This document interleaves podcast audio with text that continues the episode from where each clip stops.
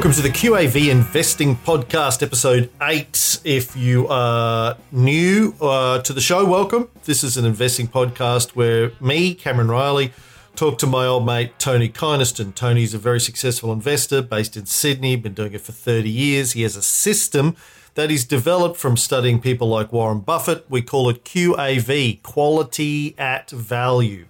How do you buy shares in quality companies? Mostly means companies that are producing a lot of cash year after year, uh, but buy them at a discount. That's where the value bit comes in. Kind of a form of value investing with Tony's own tweaks, but it's based on a checklist system where we can throw a bunch of data in, we give companies a score, and then we buy the companies with the highest scores. It also tells us when to sell those companies, which is important. Anyway, um, this week on the show, we've got a lot to cover. We're talking about the war, a lot about the war and how that affects markets. Uh, recent bank rate increases that we're plugging into our numbers. Uh, MWI's bad results and the collapse of its share price last week. Speaking of collapses, the collapse of ProBuild, major construction company in Australia, and uh, what that might signal to the market. Berkshire Hathaway's annual letter to shareholders, sort of what we call Christmas for value investors every March. GRR's results and how that uh, skyrocketed their share price uh, earlier this week. Portfolio average hold time for us, how how uh, how long we tend to hold stocks in our portfolio. Uh, the impact of outdated consensus valuations in Stock Doctor. We answer some questions from our listeners about five year relative strength and whether or not that's important to look at. How to calculate CAGR uh, in Excel, CAGR performance, and whether or not it's a red flag if the dividend payout ratio is greater than 100%. Long show today. Uh, I think the, the premium episode goes for an hour and a half, but this, this episode, the free episode, only goes for half an hour. I'll explain more about the difference between the two at the end, but uh, let's get into it, eh? Welcome to QAV 508 TK. How you doing? Better with age, your T-shirt says. Yeah, I've got my Murray Brothers bourbon T-shirt on. Oh. Yes, better with age, exactly. Uh, uh, your uh, your last day down at Cape Schanck today? Yes, I'll leave tomorrow morning. Back in Sydney oh. on the weekend. Well, that's good. Yeah, I know. Sydney's popping the rain at the moment too, so I'm not oh, sure. yeah, yeah. Worth going back to, but yeah, I need to get back. Might have to take a puddle on you. Uh, a pat, not a paddle, a paddle, a paddle for the puddle on your way yeah. back. Um, well, it's been a big week um, in the markets, in the world. Oh. We got a lot to cover, and then I need to edit the show myself this week because mm. uh, my normal editor of this show for the last uh, four or five months, uh, Dennis, is lives in Kharkiv in Ukraine and he, as people who are in our Facebook group uh, or might follow me on Facebook anyway, might know, he's um, posted an email I got from him. He's obviously gone underground and said probably mm. won't be able to uh, work for you for a while. Um, so I guess the most interesting thing outside of the ins and outs of what's going on over there is for us as investors is the way the market handled it. Uh, the day before the invasion, the markets tanked, and the day of the invasion, they they uh, turned back up, and it's been sort of uh, boom days for the last couple of days. Lots of growth uh, across the board. A lot of our stocks are doing well. Markets in general seem to be handling it fairly well. I've read a number of different analyses uh, on why the market uh, picked up on the day of the invasion, like the biggest invasion in probably at least in that part of the world since World War II. Um, nothing that I read really convinced me that anyone who was writing these articles really had a clue about what was going on. I read stuff in Chanticleer about interest rates. I read uh, somebody else quoting Rothschild buy on the sound of the cannon, sell on the sound of trumpets. Um, you know, you've been around a long time, Tony. Uh, not since World War II, but uh, what's been your experience with wars and markets? Yeah, so the Fin Review published some analysis about all of the wars in the 20th century, and they do tend to send the stock market down when they start, and it, it turns around and comes back pretty quickly soon after that, uh, including the big ones, World War World War II in particular. Uh, I, I think you know, I'll, I'll, draw a long bow and say it's just the, the fact that the market doesn't like uncertainty. And once, once an invasion actually happens and people see it may not be the end of the world or the end of civilization as they know it, they, they, they buy the bargains. It's a bit more complicated than that because obviously commodity prices are affected. So oil and gold have both gone up, particularly oil. Gas has too because Russia is a big gas supplier and all the sanctions are going to hurt their business. Aluminium's in the same boat. Russia, I think, is the biggest producer of aluminium in the world. So aluminium prices are going up quickly. So I think I think it's just the market adjusting.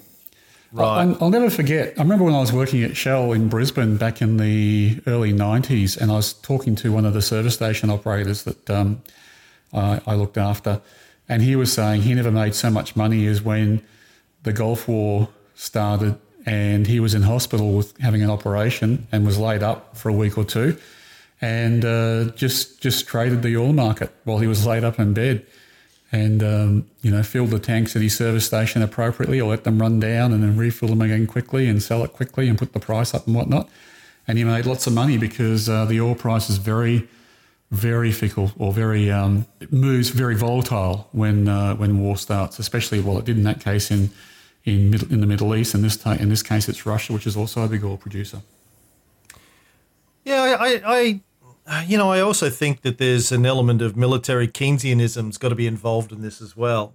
Um, you know, everyone knows that when a war's going on, governments, uh, particularly the United States, are apt to set aside billions or trillions of dollars for to put their country on war footing or to support their allies sending them uh, you know aid or, or money to buy weapons, etc., etc., which flows back into the economy. So it's probably an aspect of that around wartime as well. You know, they know that there's going to be a lot of money flowing into the economy. Yeah, they, that, that's there's a bit of that, but it doesn't really explain why the market goes down when the war starts and then rises quickly after that. So yeah. Uh, but that's your reasoning. Certainly, the case why I think America was in Afghanistan for twenty odd years. Um, yes. Yeah. just uh, lined the pockets of the contractors and the military operators for a long time. Yeah. And, you know, I've done a lot of analysis on how that works on the Cold War show, as, as you know. And uh, I, I, was I was astounded when I did it, sort of to realize where all that money goes. Like, you, you kind of think that, uh, go, you know, when there's uh, military spending, it goes to people who make guns and, you know, planes and ships and stuff like that. And then you start to realize the United States has 800 military bases around the world, and the Pentagon supplies those 800 bases and all of the people on those bases and all the people on boats, etc., with everything from condoms to toothpaste to food to software to, you know, you name it, and uh, ping pong tables. And the, the, the businesses in America that supply all of those. Uh, you know, dip their hands in the tin, in the Pentagon jar, and it's a huge part of their income. Tens of thousands of businesses uh, right across the US uh, profit during war from Pentagon spending, and it's a big part of it. And it's easy money. They don't have to bid for it usually, or not very hard, because usually it's being doled out in an emergency during crisis times. Mm. Quick, need to spend five hundred billion dollars. Mm. Who wants it? Yeah, no tender. yeah. Uh, Well, so isn't it the old saying, the war breaks out by paper clips? I heard I that know. Somewhere. Why, why do you do that? Well, so because there'll be a lot of paper clips going into the US Army bases and going overseas. Right.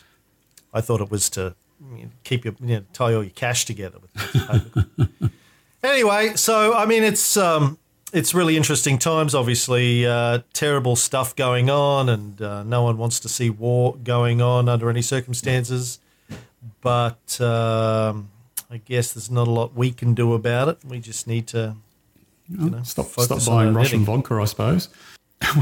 if if you can reach out to the editor, it'd be great to have him on the show next week or as soon as we could, just to quiz him about what life's like over there during the, the during wartime.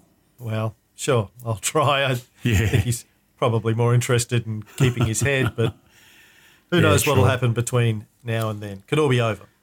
And it could be a lot worse for for us as well because I mean look, the Russian rubles I think devalued by half. The interest rates are now twenty percent in Russia, and the stock market's shut. So we, we could have uh, invested in a, a Russian company, and we haven't, which is lucky. But um, they're doing it tough over there. The sanctions will will probably have some long term effect, probably not short term effect in terms of getting out of the Ukraine, but some long term effect. I guess we'll see how it plays out. I'll leave it till the after hours, but I did want to comment on just how crap the Australian journalism coverage of the war is and how one sided it is. And I've found a couple of uh, people who are willing to give not so much a, a Russian point of view as a, a deeper analysis into why Russia might be doing what it's doing, but I can save that till after hours. It's very interesting. Did you listen to my podcast about that? I did. Yep. Well, the first episode. I think there's two episodes. I haven't gotten to episode two yet, but the first one, yeah. Uh, the episode, the second one that we did the end of last week. Yeah, all about you know what's going on and the and the media coverage. Again, uh, I was criticising the ABC media coverage. Just it's terrible, terrible. woeful. Anyway, Rubbish. we'll talk about that later. Yeah. Other news this week is you increased the bank rate in the checklist from 3.42% to 4.49%. I saw somebody on Facebook ask where you came up with that number from. You want to remind people how you come up with the number? Yeah, so that's the that's the uh, I use ANZ. That's the the bank I have my home loan with, but um, could be anyone, any of the big majors. But it's the it's the home loan reference rate on their website. It's now four point four nine percent, uh, and it's it's risen since the last time I had a look at it, largely because bond bond yields have risen. So clearly the, the bond market is getting out ahead of the RBA in terms of raising interest rates, and we're starting to see that flow through into um, interest rates for mortgages as well, which is what we're really referencing when we when we do our check to see if yield is greater than the mortgage rate. Only seems like yesterday that people were telling us that interest rates were going to go to zero and stay there forever. Well, yeah, it was during the COVID cough, wasn't it? And after the COVID cough. Mm-hmm. And now there's, you know, I think one of the reasons why the market has been a little buoyant recently is because people are, particularly in the US, starting to say that the war might put a handbrake on rate rises over there. So Yeah. that's a bit of a Yahoo moment for the US market, but we'll see. Yeah. Okay, so people uh, just doing your checklists uh, this week. If you haven't already, make sure you update that in the relevant spots in the checklist. MWI results midway came out on Thursday uh, last week. Tony sales were down 39%. The shares plummeted by 19% in like several hours. I owned Midway. Um, but even and it was it had been doing well before that. It dropped dropped by nineteen percent. Still wasn't a rule one sell for me though. It was only about eight percent below my buy price, and I was wondering, well, is this bad news? Should this be a bad news sell? But I only I waited a couple of hours, and then it did become a rule one sell, so I didn't have to worry about whether or not it was a bad news sell anymore. But I wanted to ask you about that situation in that sort of a scenario. Sales down 39%, pr- share price plummets 19% in the morning. What would you normally do? Yeah, I'd probably sell, um, but but usually that's the decision's taken care of by either Rule One or sentiment when something big like that happens. And uh, I noticed on the bread later this morning, it was it was like a centime of its sell price, but like I had a look at the, the the sell line and it didn't make sense. And I had an email exchange with Brett quickly, so thanks Brett. And he pointed out that because today's date is the first of March, there was a little bit of a um, a trough created by the end of February and the 1st of March, but it was so small you couldn't see it on the graph. Uh, and uh, if, if people are wondering about the lines on the bread later and it's early in the month, they might want to go back and put a date in of 28th of February 2022, which of course you can do, and see what the sell line was like before the end of the month. But um, I have M, uh, Midway as a sell at the moment. Right. Now, I read a little bit about why their sales were down, something to do with global pulp stocks trending lower due to COVID 19 production and supply constraints. I know, I think you have talked before about a pulp commodity graph. Yes, originally we- I think we used uh, soft lumber as the graph for Midway, but uh, we changed it to pulp because that's basically what they're selling. Um, but I looked up it's pretty hard to find a graph for pulp, but I looked up uh, one which I found on the the it's called Fred Fred.St Louis Fed. So it's the St Louis Fed in the US, uh, and it has a, a, graph for pulp, but it looks strong to me. So I'm I'm not sure if I'm using the wrong graph or whether the comments they're coughing up is the reason why their sales are down are completely accurate. What graph are you using? Yeah, I don't have one. That's what I was yeah, okay. going to ask you. What you uh, what you what you were looking at? Yeah, so I was looking at um, this one at the St. Louis Fed, which will be a US graph and, and applicable to the US. So that's it's quite possible there's another one out there which is more applicable to Australia, but I couldn't find another one when I was just, looking to, today. Just wondering if we could have uh, predicted this by looking at uh, pulp commodities, but uh, yeah. Anyway, well, we, sh- we, should be able to, but um, it doesn't appear to be the case. Mm. Which does make me think like I'm using the wrong graph, by the way, when this kind mm. of thing happens. Yeah, so I'm not convinced I'm using the right graph. Well, that was brutal uh, for mm. those of us that held Midway. 20 percent down in a in a day. Oh my god! Well, the same thing's happening to me today. The same thing's happening to me today with Sandfire Resources. It's down thirteen percent. Oh, time of recording, so I've had to sell out of that as well. It's just crossed its sell line, so people might want to have a look at that. Uh, and it seems like that was on the basis of uh, results not meeting analysts' predictions. I think the results are quite strong, but analysts had thought they'd be a little bit stronger and had even forecasted a bigger dividend, which I think is one of the problems.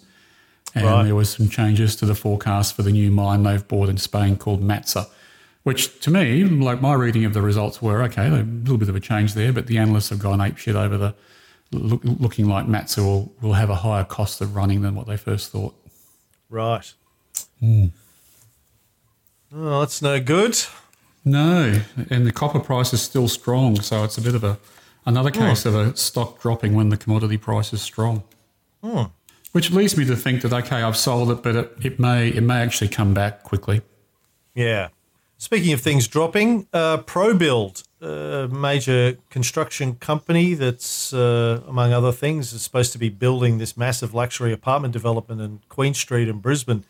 It's entered administration. Um, I remember a while ago, uh, I think I mentioned this on the show, but probably sometime in the last year, I was talking to a mate of mine who um, is a developer down on the Gold Coast. And he told me then that uh, they were starting to have problems with uh, some construction companies or suppliers uh, going into administration. And he said, uh, you wait until the, the COVID um, money runs out Mm. And you, are going to see construction companies all over the place falling over. And uh, this is one, this isn't the first that I've seen, but this is possibly one of the biggest ProBuild's, one of the largest building companies in the country, gone into administration, caught everyone surprise, according to union uh, executives. Uh, it's between 7 to 10 million owed to subcontractors in this particular instance. Um, not not a good sign when you start to see big construction companies going under. Not a good sign at all. It's usually the sign of an impending recession because that usually is what happens at the start of recessions. It's a good point about the COVID money, and um, people like Alan Kohler have been talking for a while about zombie companies, companies that are only still living and walking because of the COVID funding they're receiving from the government. So we might see some more of those as that COVID funding has been pulled. But the problem with builders going into recession is they employ a lot of people, and if there's money owing to the the, con- the subcontractors, then they're going to have to lay staff off as well. So that can be a big hit. And of course, there are people who have already paid their deposits on some of these buildings, especially if they're apartment buildings, who will mm-hmm. lose their deposits too. So mm. it does have a terrible impact on the economy. In this case, uh, it looks like it's as much as problems with supply chains and, and labour costs and not getting labour and all that kind of stuff as much as it is the fact that this company has a South African parent. And I think the South African parent has drawn the line and not, is not willing to put the $10 million in that it needs to to keep the company afloat. So uh, there might be something else at play behind the scenes from a corporate point of view. Uh, like they might well, think it's a good way to, to shut down and get out of Australia if that's their strategic intent. Um, but yeah, if we see some more of these, that, that's not a good sign for the economy. Well, I did read that there had been apparently uh, a strategy to sell the Australian part of ProBuild to a Chinese company, uh, which the federal government put the kibosh on. And so, yeah, that uh, Yeah, right. South African company parent has pulled the pin finally. Right. Yeah. So, a lot of different stuff going on. Hopefully, it's not the beginning of uh, many more to come. Berkshire Hathaway's annual letter to shareholders. Warren Buffett, Christmas time for value investors. yeah. Yes, on a brighter note, Christmas time in March. Yeah. Yeah, I uh, I read the first bit of it. Anyway, skimmed the the rest of it, but I read the uh, the, the the comments from Warren. A lot of good stuff in there as always. My favourite, whereas he says, "Teaching like writing has helped me develop and clarify my own thoughts." Charlie calls this phenomenon the orangutan effect. If you sit down with an orangutan and carefully explain to it one of your cherished ideas, you may leave behind a puzzled primate, but you will yourself exit thinking more clearly. And I was thinking maybe we should call this podcast, change it to the orangutan podcast. I wonder why Charlie used the orangutan as in the in that example, not like a two year old or a lampshade. Because orangutans are funny. They're inherently funny, and Charlie Right, okay. is uh, inherently a funny guy. He is, yeah. Uh, it's good. It is absolutely true, as you and I both know from putting out podcasts. You do, you do learn a lot more and clarify your thinking when you're um, when you you're talking about it and teaching people, don't you?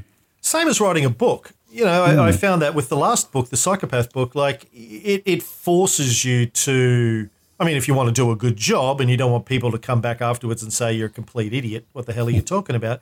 You have to really think through your position and you have to back it up and you have to challenge yourself and uh, get other people to challenge all that kind of stuff. Yeah, but I know with the podcast, certainly, um, you know, I know that from your perspective, the, you know, the podcast has forced you to quantify some uh, uh, some things that were previously just gut feel for you for 30 years. Yeah, second nature. That's right. Yeah, Yeah. for sure. Uh, yeah, I mean, you I, if you're an operator who's not stopping and, and teaching people, you do operate at speed, so you you don't have to go back and think about why you're doing it from first principles. So teaching does force you to do that. So, what were your uh, highlights from the Berkshire Hathaway letter? I had quite a few, so sorry if I if I take some time here. You might want to edit it if it gets too long. But the the thing which strikes me every year when I read the letter is that first page with the returns um, from you know way back when, fifty odd years ago through till now. And the thing that strikes me always recently is that the good years were really early on, probably up until about the seventies. You know, if, if you look at it, I think going back, 1976 was the largest year um, in terms of returns, and they, Berkshire uh, had 129.5% return that year versus the S&P 23.6. So, you know, bonds a year for them that year. 79 was similar, 102% versus S&P 18.2%.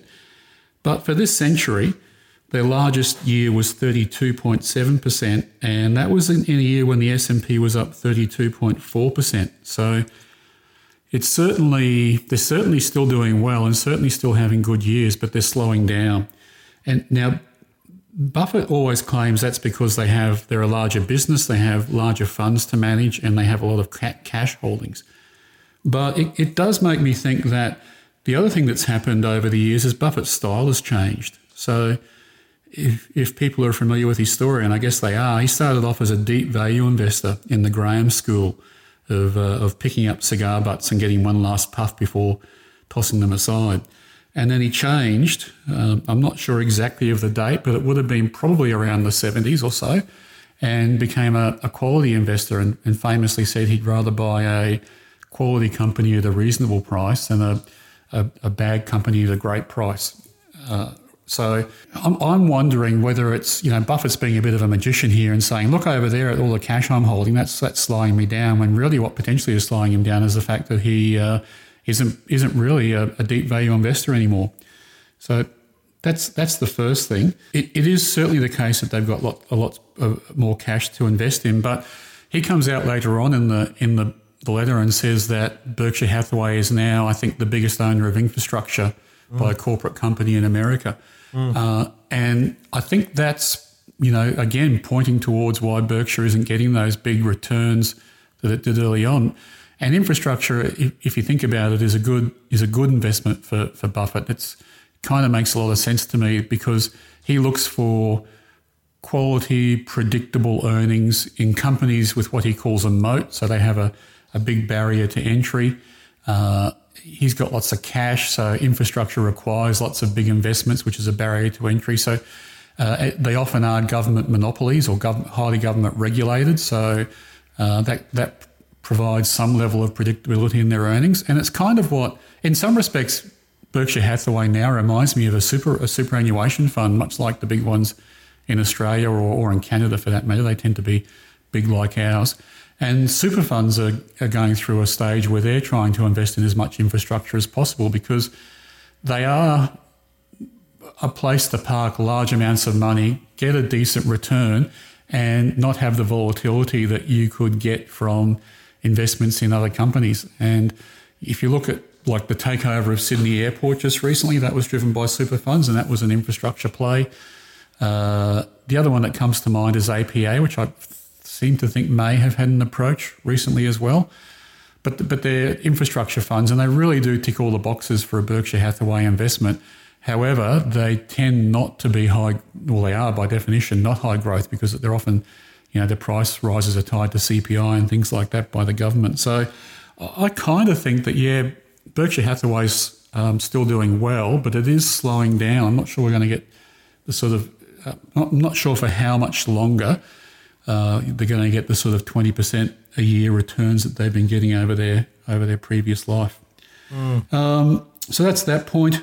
Uh, one of the things that struck me again was just the way that Buffett is so humble in, in what he writes, and he talks about um, you know the the he and Charlie's keenness to have long term shareholders, how they care about them, how they think about them, how they try and align their objectives with them, and that resonates with me as well. And and I don't know about you, Cam, but you know, I can't underscore the feeling of responsibility that that has that I take for QI, QAV, and we spoke about about teaching things and how it makes you think clearer. But but particularly for an investing type podcast, if you're teaching that, it does come with a, a great deal of responsibility. And uh, you know, it's getting the teaching right and the knowledge that people out there are trusting their savings and futures to us. Um, it, I've always kind of felt that because I've been doing it for, for Jenny and Alex, for my family, for a long time. So that responsibility has always been there. But it's even more keenly felt by me, I guess, going forward. And I, I guess the reason why I raise it is uh, that it'll be, I think it'll be the emotional response that some of our listeners and investors um, start to have themselves as their investments, uh, you know, gain a bit of traction and become meaningful in their lives. And I think if you don't have that kind of feeling about it, then you probably taking it too lightly and and you'll you'll make more mistakes than you should. But I think having that sort of sense of responsibility and stewardship is a good thing, and it, it comes out in, in, Buffett's annual letter as well. I agree. It, it, it he always does have this warm, fuzzy family sort of feel about his letters and his t- talks when he talks in uh, person. And I noted on one of the uh, one of the sections here, he said, "I make many mistakes." Uh, I like that. he admits. Yeah he's he's always the first person to admit that he gets it wrong. Oh yeah, yeah. Which is which is good. You want to hear that.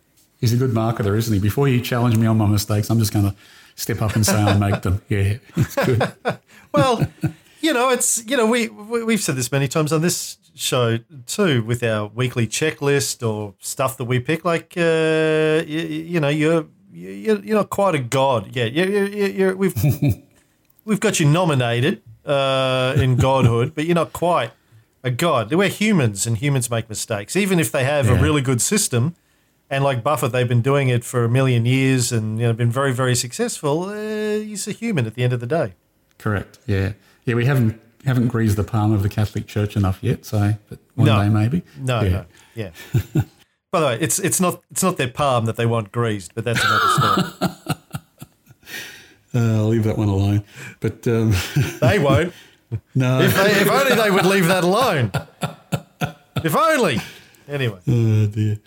Okay. Um, a couple of other points he makes. Again, Buffett talks about the importance of float, and that's he's talking about the money held by insurance companies within the Berkshire Hathaway group uh, that that needs to uh, may need to be redeemed um, over time. So can turn over quickly for car insurance, but can be long term for life insurance.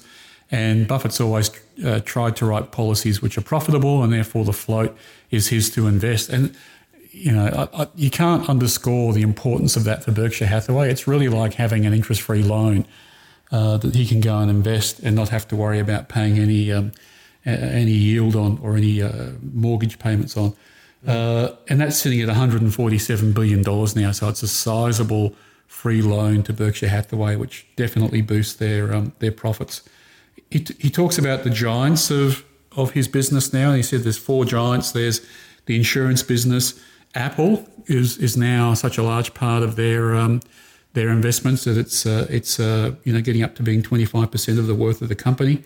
Um, railroads is his third giant, and energy is his fourth giant. So, going back to what I said before about infrastructure, railroads and energy certainly fit into that almost monopoly like characteristics that Buffett seeks.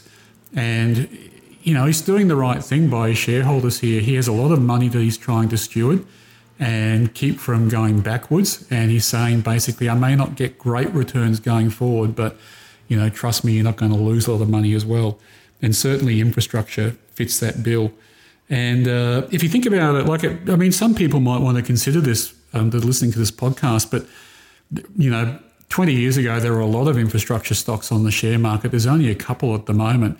But one of the benefits of investing in them is it takes time, but the dividends grow to a stage, especially if you reinvest them, when after about 10, 15 years, you're really getting your at least 20% return just from the fact that dividends are that much bigger. So if I if I think about APA, which I spoke about before, APA is Australian pipelines. It's, it's just basically the pipeline infrastructure to um, send to send gas around Australia. Uh, it's a low growth company because of that. It only really grows if they acquire another pipe network or or buy another um, or add to their current pipe network it tends, you know, they can get, I guess, some some fee raises from the, the gas companies that use their pipes, but it's it's all pretty low growth, um, solid, um, heavy capital investing, but they do pay, you know, around a five percent yield, and even with low growth, that that company over say ten years is probably going to double its uh, its worth, and therefore the yield's growing to ten percent. And if you're reinvesting it, it's compounding as well alongside the growth of the company. And so, you know, over a period of time, the dividends become really important and you reinvest them, they compound. And if you get up to sort of a, to become a long term shareholder in those companies, you can get 15, 16, 17% growth, dividends and capital combined, in a, in a low growth company. So I can see what the attraction is to Buffett for that. Mm.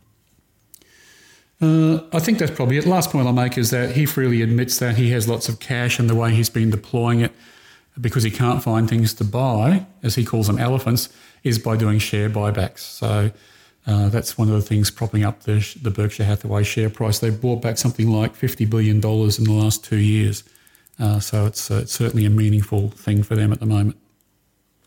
What are you tapping there in the background? Sorry, my pen. I read, uh, I think that they're sitting on $200 billion in cash at the moment. Are they really? I, I had a smaller number, but that's that I wouldn't. I that might be. Uh, that might be Australian. Um, yeah, it could be Australian. I think it was about 150 billion of cash. I read 147, right. something like that. Yeah. And I saw, you know, Charlie was talking about it in his uh, daily journal Q and A, and he was saying, you know, it's not that we want to sit on mm. cash. We just can't find anything worth buying at a price we're willing to pay for it. Yeah. Um, some other quotes that I liked out of Warren's part of the letter. Charlie and I are not stock pickers, we are business pickers. Personally, I'm a nose picker, but uh, doesn't pay as well. Business pickers. What do you think about yeah. that statement? You yeah, feel no, like a business right. picker? Again, no, I'm oh, a bit of a stock, but a bit of both, I suppose. Bit of a stock picker.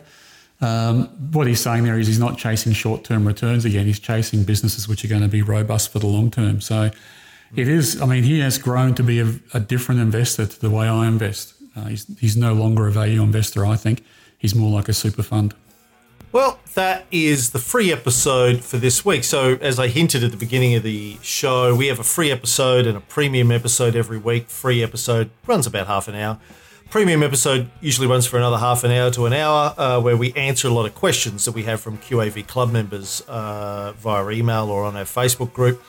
So, QAV Club is our premium uh, offering, I guess. There's a longer episodes you get every week. You get access to Tony's checklist and our getting started guide on how to use that.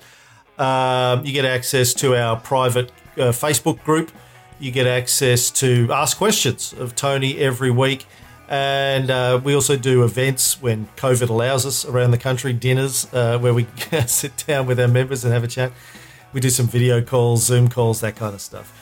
Uh, if you're interested in checking that out, go up to our website, qavpodcast.com.au, and uh, click on the link. Set up a free trial, and you get access. I think two two weeks free trial. You get to have a look at all of that kind of stuff. Listen to the premium episodes, and see if it is right for you. Uh, but you can just keep listening to the free episodes till the end of time if you like. And if you just want to know what stocks to buy each week, uh, check out our new offering, QAV Lite, where we do a couple of stock picks each week and we'll email them to you and you can just buy those and uh, not have to worry about doing all of the work for yourself if that's the way that you want to operate. You can find that qavpodcast.com.au slash light, L I G H T. Uh, with that, stay safe and uh, good luck with your investing. We'll be back next time. The QAV podcast is a production of Spacecraft Publishing Proprietary Limited, authorised representative of AFSL 520442, AFS representative number 0012922718. Please don't make any investment decisions based solely on listening to this podcast. This is presented as general advice only, not personal financial advice. We don't know your personal financial circumstances. Please see a financial planner before making any investing decisions.